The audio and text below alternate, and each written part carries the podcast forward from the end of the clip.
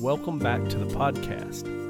and I say that for myself because this is the first one after several months, almost a year. Actually, it is a year. I stopped at the end of 2019, went to Honduras in December, and wow, actually went to Honduras in January and did not return until September the end of September this year, and I did not do any podcasts while I was there. I kind of feel bad about it. But I've come back with a new and improved, hopefully better sounding, better quality podcast. After looking at uh, the issues of 2019, all the things that I talked about, wow, there were so many people that actually listened to those, and I felt bad because of the quality. And so I may redo some of those, but uh, this is the new start. Uh, it is re identified in Christ as the theme, and uh, that's what we're going to be talking about throughout it. Really is about spiritual development, how we are different now that Christ is in our lives. So let's get right to the lesson today. And it is going to be called Learning of Grace and Truth. So today I want to talk about the nature of grace and truth. What is grace? Well, let's just give a general definition right now that most people have heard of. If you haven't, here it is Grace is the unmerited favor of God. You might say unearned favor that God has decided to pour out on the whole world. Okay? We'll talk more about that. And what is truth? Well, truth, spiritually speaking, is the Word of God, mostly viewed as the Bible as a whole. But more specifically, it's what God has given us through the Bible and what he says and what he promises and and how we view that word must come through Jesus Christ and that really is the focus of today.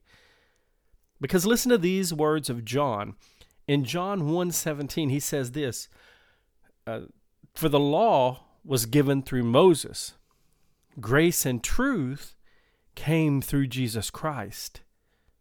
Did you hear that? Grace and truth came through Jesus Christ. So today, we're going to talk about what specifically some of the things that this grace of God and the truth of God through the lenses of Jesus that John shares with us. What's what's that really about? What what is the difference? What what is this grace and truth? There is a place in the scriptures, and I, I don't even have the verse in front of me, but you know, Jesus says this He says, You pore over the scriptures because you think that you have eternal life in them. Yet they testify about me, and you are still not willing to come to me so that you may have life. Wow. Imagine that. Studying the scriptures every day and not knowing that it was about Jesus who was sitting right there in front of them. But how many people study the scripture all the all the time? Or that's why we're having this podcast. How many people study the scriptures all the time and really don't make the connection, really can't put it together? And that's what I try to do with this podcast is bring some kind of cohesion, some kind of connectiveness in the things you might have heard little bits and pieces here and there, even taught or said yourself, but can't seem to line them up correctly. And that's what we need to do is come into an, a spiritual alignment with Christ to understand what he's done in our lives.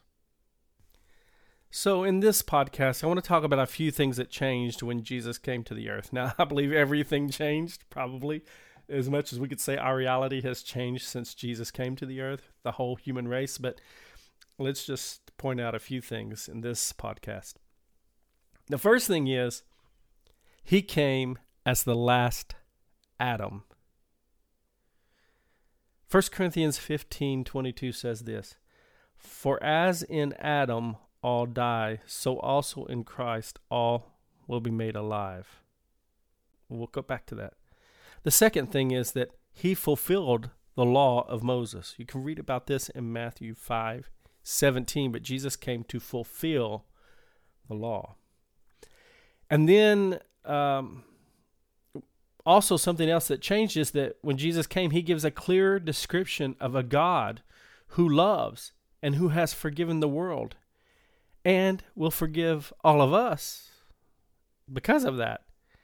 And you know, it's it's John, the the closest friend of Jesus during his ministry. John and Jesus were tied. And this is John talking. This is him. John 3 16, 17. For God so loved the world that he gave his only begotten Son, that whosoever believeth in him should not perish but have everlasting life. Jesus didn't come into the world to condemn the world, but he came so that the world through him could be saved, is what the scriptures say. You see, it's God's grace, but then we have to come to God, so it's our faith. God's grace, our faith. So let's let's look at these three things and because I find them important to talk about in the idea of grace and truth. These three things that he was the last Adam, that he fulfilled the law of Moses, and that he gives us a clear description of who God is. So, first thing is Jesus was the last Adam. So that we have to go back and look at the first Adam and see a couple of things. The first Adam disobeyed God and he transgressed the command of God. That's disobedience because God told him not to eat of the tree of the knowledge of good and evil, and he ate of it. Genesis chapter 3, you can read this, the story. Uh, you may already be familiar with it. Most Christians are. A lot of people in the world are familiar with it. They've heard of Adam and Eve, and they've been told that they have to turn to God because they're all in sin and all death came because of Adam. Okay, so because of this first Adam's transgressions, the Bible tells us that all died in Adam be, let's just say because of this first Adam's transgressions, all died in Adam. Death was pronounced on Adam and all of humanity. You can read more of that in 1 Corinthians 15, um, verses 21, 22. I read 22. Let's see, uh, the Bible says in 21 For since death came through a man, the resurrection of the dead also comes through a man. So we're talking about resurrecting the dead in the new uh, the, the last Adam. So you see, all this, though, is a spiritual event. That's important to know because, listen, all of the world died in Adam. They may not realize it, but that's why they're dead. That's why they need salvation. That's why we needed God, is because the world, all of the human race died in Adam. The human race was living in a world of sin, but God did not hold that sin against the human race. However, the world was living on a path away from God.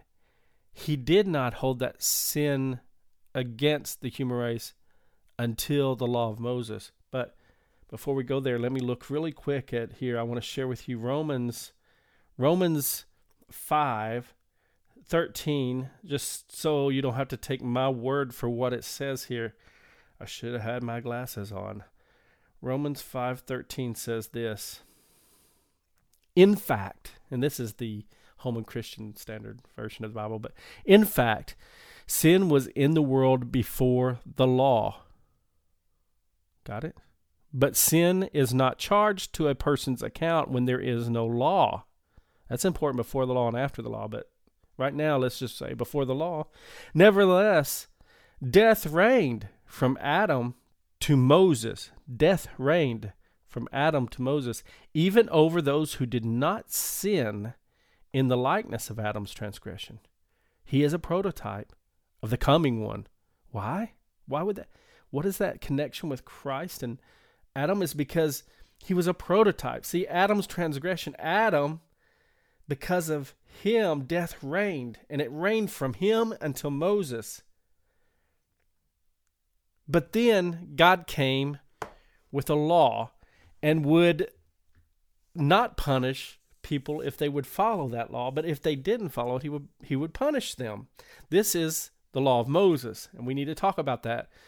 Um, give me one minute, and we'll go back to that. But I want to say this: that when when Jesus came as the last Adam, Paul calls him this because he changed the world.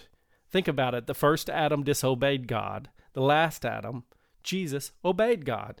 The world changed. All died in Adam. Uh, we can say this for sure. The scriptures say all died in Adam and all died in Christ. You see, once Jesus died, God the Father no longer held sin against the human race, just like before the law. Let me give you a scripture that says that most clearly. It would be uh, probably the easiest one would be like Second Corinthians um, chapter 5, around verse 20. Let me see here if I can locate that at verse 20. Therefore, well, it's before that. Uh, listen to this 19. 519 uh, 2 corinthians that is in christ god was was reconciling the world to himself not counting their, their trespasses against them and he has committed the message of reconciliation to us so the message that he committed to us is the same message that god reconciled the world through jesus christ the world was reconciled to god and he did not hold their trespasses against them anymore. We have to understand something. God God has changed things since Jesus. Jesus came and gave his life so that we would no longer be in the same place. We died in Adam, now we died in Christ. And this changed the world. All died in him. 2 Corinthians 5 14. All died in Christ. Once Jesus died, God the Father no longer held sin against the human race. So uh, let's look at that law of Moses because this kind of happened kind of in between. So this is the second part of understanding grace and truth. After Adam transgressed God, the world died. Even though there was sin in the world, basically the human race was just under an evil rule. However, there was no measure given from God to show the world what transgression was what what disobedience to God was until the law of Moses. This is what most of us know as the 10 commandments. It's a moral law code. It it revealed what actions were contrary to God's will and what it looked like. And for those under the law, the Jews, they had to make a sacrifice to cover for their transgressions, their sins, their sinful behaviors. They disobeyed and would have to have an animal sacrifice to cover their sins. That was never meant to remove sin. Because when Jesus came, he came to remove sin by his sacrifice. You can find that in Hebrews. Matter of fact, in chapter 8, chapter 10, chapter 13 says a lot about that. Um, I'll reserve some of those scriptures for another podcast. But when Jesus died, he was the ultimate sacrifice under the law under the law. Imagine if you weren't a Jew and you were Gentile during the time of the law, you still couldn't be saved. It was just for the Jews, not the Gentiles. But then came Jesus. Wow, he instituted a new covenant with the whole world and no longer just the Jews. This new covenant says that God loves everyone and wants to see us all saved. He ended the law the old covenant. He put an end to it because he was the ultimate sacrifice under that law. And when he died, we all died in him. As a matter of fact, we will all be resurrected in him. Listen, because of him, resurrection happens for all, the dead and the living. Here's what happens everybody's judged. Everybody's judged by Christ. But those of us who have received Him, who believe and look to Him, believe and receive Him, listen, we're living in a new truth. And that truth is that we're alive in Him. We're not just dead in Him and we're not just being resurrected, but we're alive now. And it gives us eternal life. So we're resurrected to eternal life. But those who do not live in Him, that died in Him and will be resurrected, they will be resurrected to eternal death. Why? Because they didn't accept and they are self condemned. Jesus didn't come to condemn the world. It goes on down in John uh, 3, chapter 3, verse 20, I think it is, says to us that condemnation comes to those who walk in darkness and love it more than they love the light. So it's our choice. This power of choice is important. It's our faith that chooses to believe the truth. So, brings me to my third point. God poured out his favor upon us all. It's up to us to accept or reject. So, we all died in Christ. Whether we accept him or not, we will all be resurrected to eternal judgment, eternal life, or eternal damnation. It's based on my decision. It's based on your decision. God forgave you of your sins. If you don't accept it, if you don't accept that Jesus came and changed the world, you'll live in a darkness, which is really living in a lie. And when you live in that lie, you will go where the father of lies goes. You don't believe the truth, you don't walk in the truth, and you cannot receive the truth. God cannot participate in darkness, He is the light. It's a place of spiritual death, a place of unbelief, and it happens because of our sinful nature. And our sinful nature tells us to resist God, tells us not to believe it and if there's any battle we fight every day, it's the battle against our own flesh that don't want to believe but listen. Faith is an act of the Spirit. Your spirit is alive, justified, born again. Through Jesus came grace and truth. God's grace is known to the world through the death and resurrection of Jesus. He has reconciled the world to himself. This was a grace not ever known before the new covenant. And the truth is that God loves and has forgiven every trespass you've ever committed. So if we just put our faith in that grace of God, in that truth of God, then we can live in it. The truth is, God loved the world and gave his only begotten Son to be the final sacrifice, completed what was required by the law, and instituted a new covenant in which God no longer holds our sins against us, but instead has reached out in love to all of us.